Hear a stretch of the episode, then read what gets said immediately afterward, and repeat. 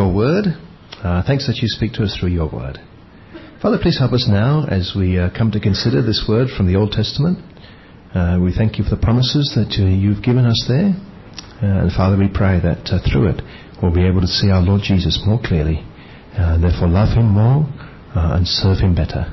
And we pray this, Lord, in his name. Amen.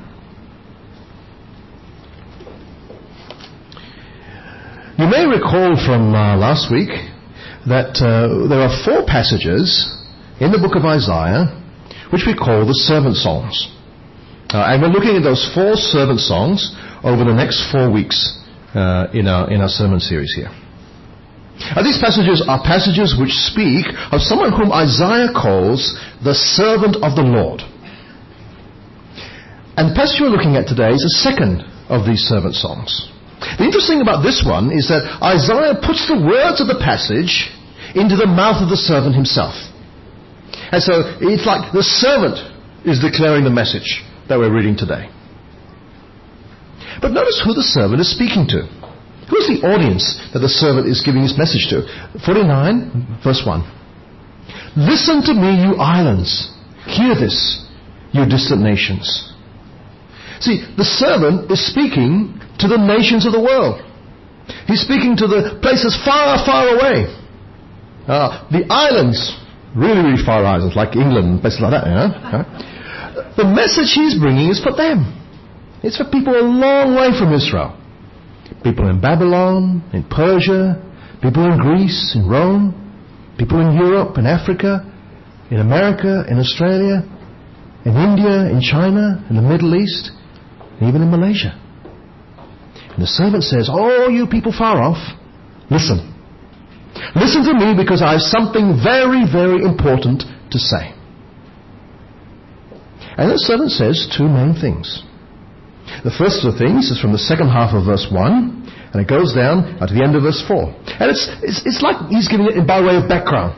He's introducing himself to the nations, describing what he's like or, or who he is as a person.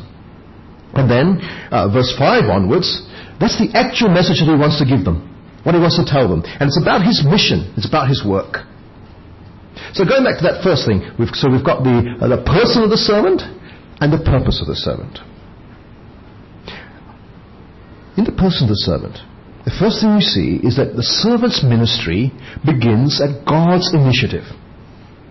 While he was still in his mother's womb, God named his servant. So it's not as if the servant was an ordinary person who was, you know, just or, or nation that, that became so clever or, or moral or, or worked so hard that, that it or, or they you know, grew up into becoming the servant. No, no. It was, it was God's initiative from the first place. It's God's choice. Before I was born, the Lord called me. From my birth, He has made mention of my name. And when the Lord made this servant word, the servant's word, powerful, and yet he hid the servant. Verse 2. He made my mouth like a sharpened sword. In the shadow of his hand he hid me. He made me into a polished arrow and concealed me in his quiver. The, the servant's mouth was like a sharpened sword. That means his words were very powerful.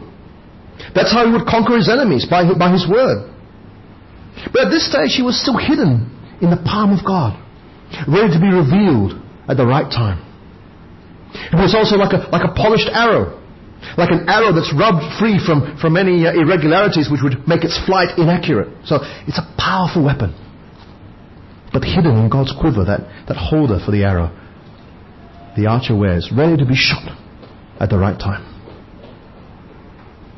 And then the servant says that God gave him a name. Verse 3. He said to me, you are my servant, Israel, in whom I will display my splendor. So the servant was called Israel. Israel.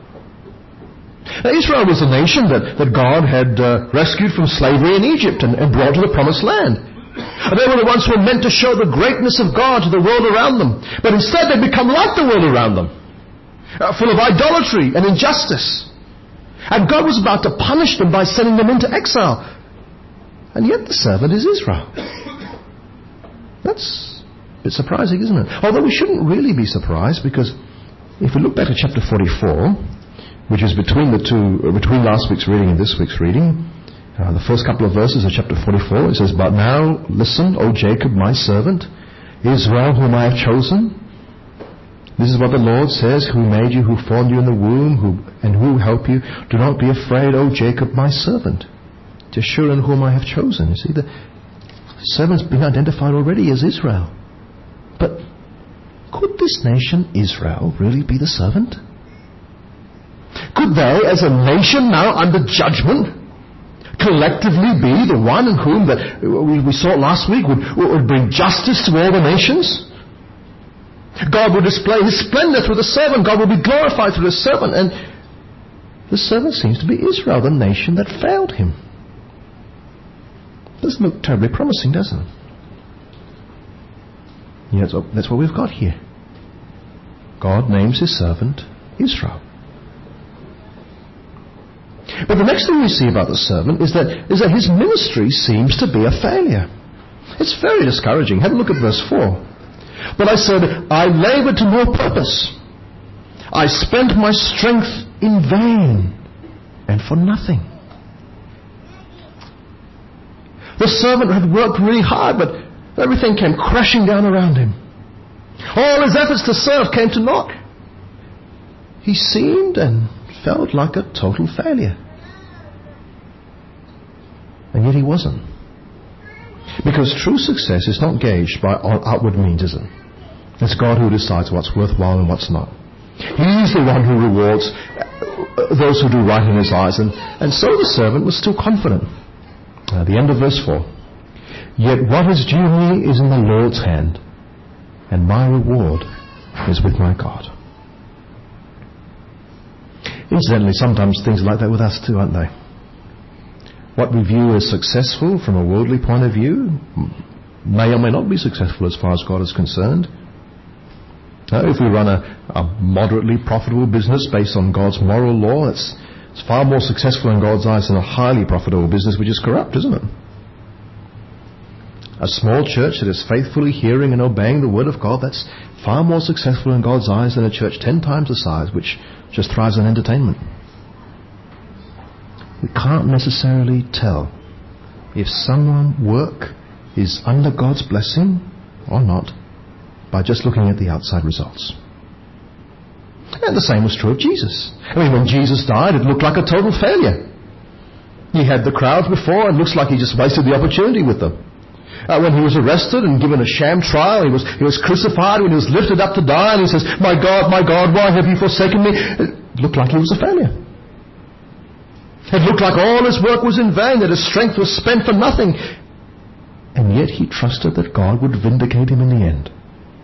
That God would raise him from the dead and give him the kingdom that he deserved.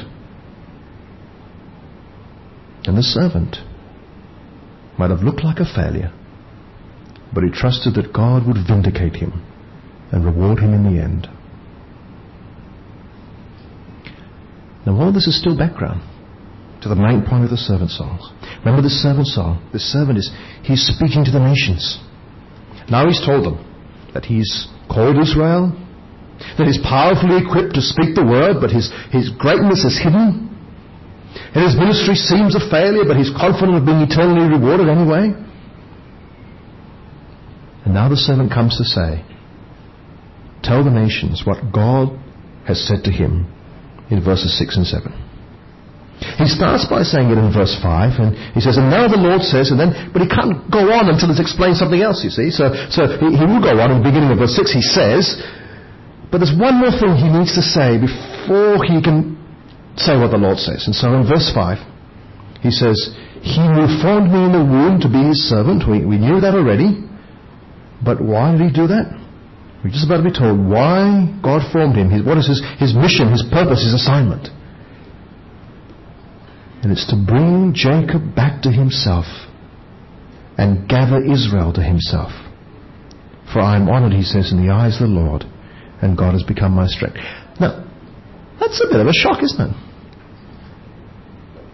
The servant's job is to bring Jacob back to himself, to gather Israel to himself. But The, the, the, primary purpose of the servant is to bring Israel back to God, to bring Jacob, that is another name for Israel, back to, to Yahweh, their God and their fathers. But wasn't he Israel? His job was to make God's people who had rejected God and been rejected by God, made God's people once again. But how can he do that? If he is Israel, how can he restore Israel? See, somehow or other, this servant is Israel, and yet his job is to restore Israel. It doesn't make sense at this stage. Just hold that thought there. So, what do we know about the servant now? He's Israel, and he's an individual who restores Israel at the same time. He's someone chosen by God, powerfully equipped yet hidden, whose ministry seems a failure but is confident of being eternally rewarded. rewarded. And now we come to the climax of the passage. Here's what it is the servant wants the nations to know. And what he wants them to know is that God, Yahweh, the God of Israel, has expanded his job description. Remember, his first task was to restore Israel. Now, for anyone in the Old Testament times, this would be a humongous task to bring Israel back to God, to make them once again God's people in God's place under God's blessing and rule. But that was too minor a thing for so great a servant. So God says to him in verse 6 It is too small a thing for you to be my servant to restore the tribes of Jacob and to bring back those of Israel I have kept. I will also make you a light for the Gentiles, that you may bring my salvation to the ends of the earth. God's plans for the servant would involve not just Israel, but the whole world. He's not just bringing Israel back to being God's people in God's place under God's blessing and rule. He's, he's doing it for the world. That's why the servant is addressing the nations in this song. He's, he's telling them that his job description is, is an extended one. He's not just Israel restoring Israel, but being a light for the Gentiles, people who were never part of God's people in the first place. He's bringing salvation to the Jewish people. Yes.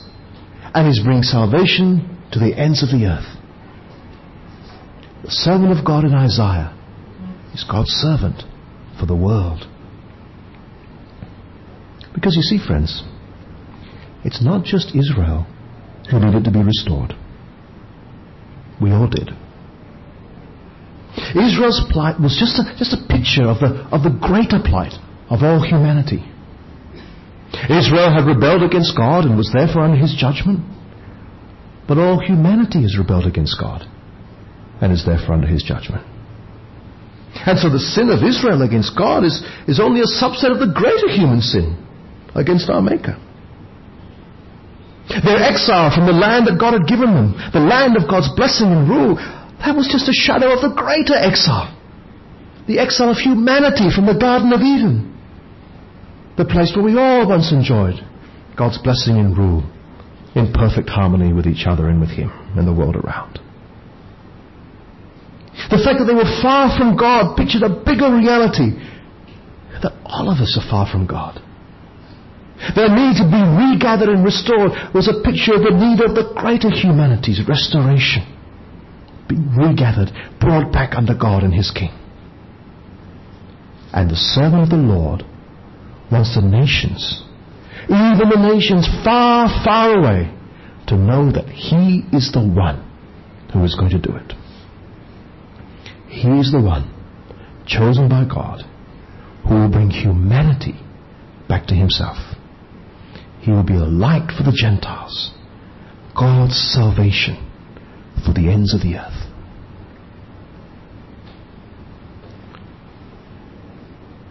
Keeping your finger in Isaiah 49, or perhaps a bit of paper would be easier, um, flick with me now to Luke chapter 2, our New Testament reading. Luke chapter 2. It's on page uh, 725.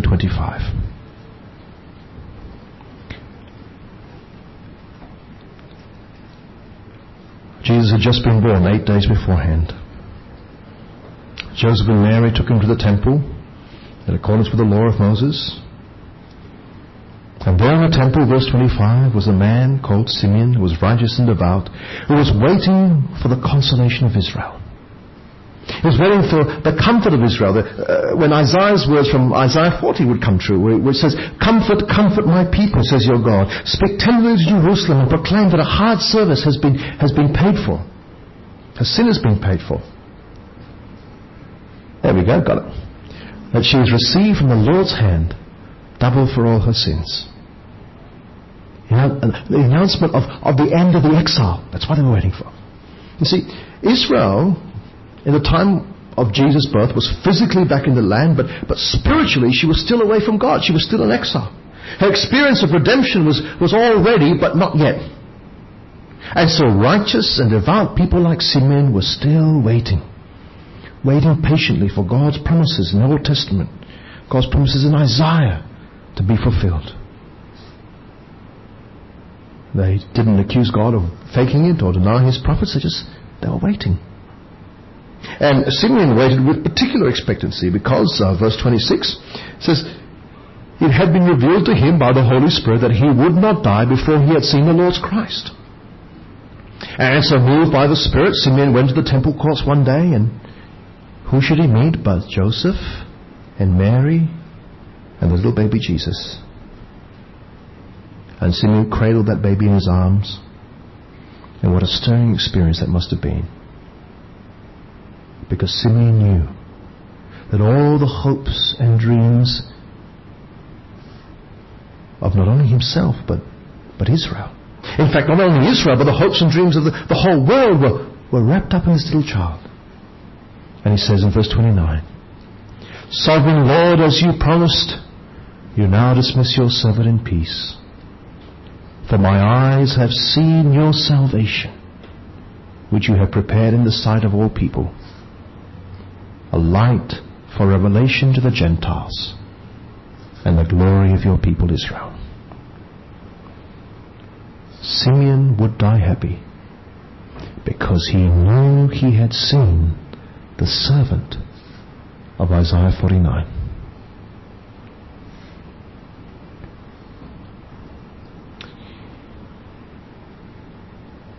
But remember how the servant was both an individual and Israel?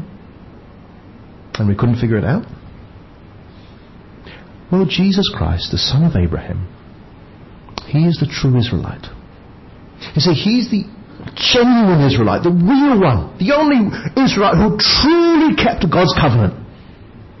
Everything that Israel was meant to be, Jesus was. In fact, in his very self, he, he, he recapitulated the experience of the Israel who failed. Out of Egypt I have called my son. Matthew quotes. He was baptized in the Jordan River when he started his ministry, like Israel went through the water of the Red Sea. And he came out of the water, and what did he do? He was tempted in the desert for 40 days, just like Israel was tempted in the desert for 40 years. Only he stood firm when Israel sinned.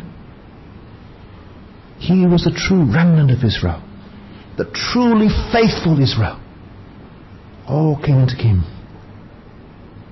And so the true Israel was restored in him. And those who are his, those who trust him, who belong to him, they're part of this new Israel as well. Initially, these were all Jews.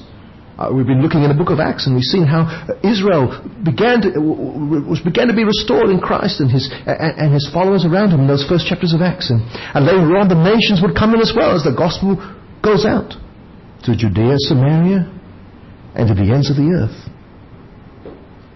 And those who trust in Jesus now are the true Israel, whether we're physically Jews or not.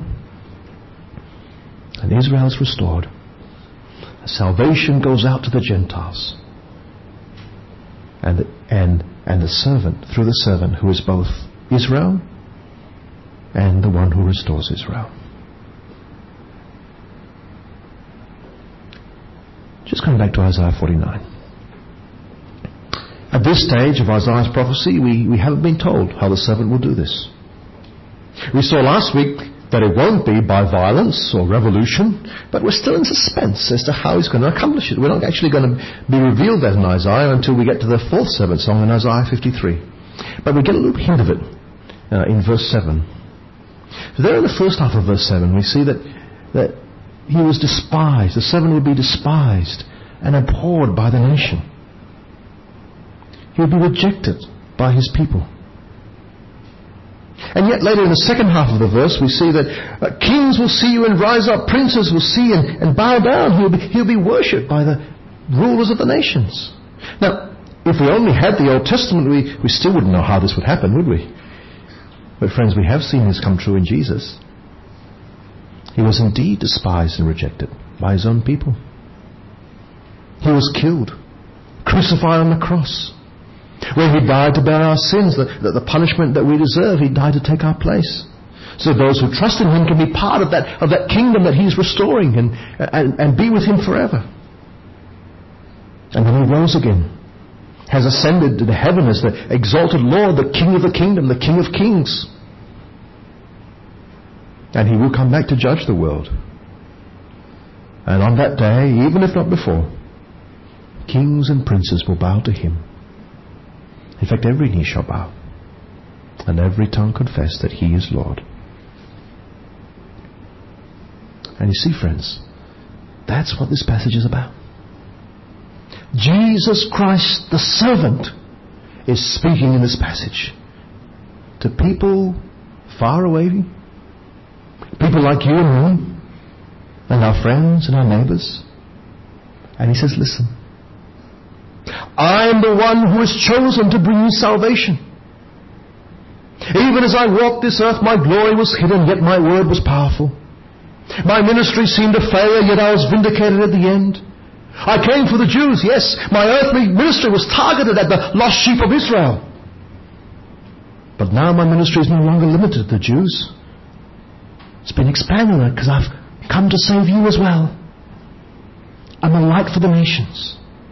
It's through me that the people from the ends of the earth will be restored to God's kingdom. I am the one who will once again bring humanity under God's blessing and rule. Jesus saves. And he wants the nations to know this.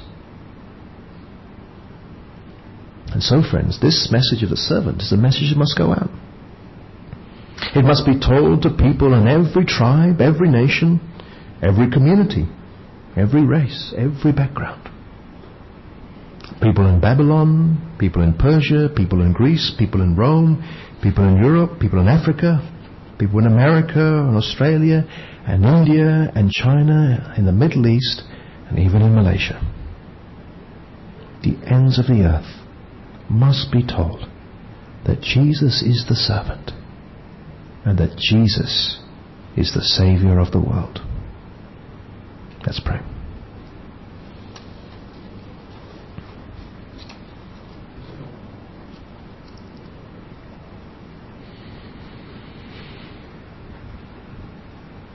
Our Father, we thank you that you have indeed sent your servant, our Lord Jesus Christ.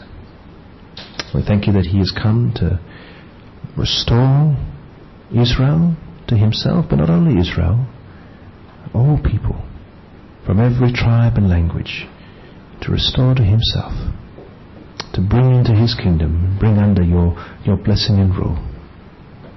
And Father, we thank you that uh, the, the gospel message of His salvation has reached even us. And we thank you for, for giving us the faith to believe in Him, to trust Him, and so come into His kingdom. Our Father, we pray um, that uh, you would enable us, uh, together with the rest of your people, to, to, to, to continue His servant work of bringing this message to the ends of the earth. Our Father, we pray that in your mercy uh, and your kindness, unworthy as we are, uh, you will grant us a part in that, uh, in that salvation going out. Help us, we pray, in Jesus' name. Amen.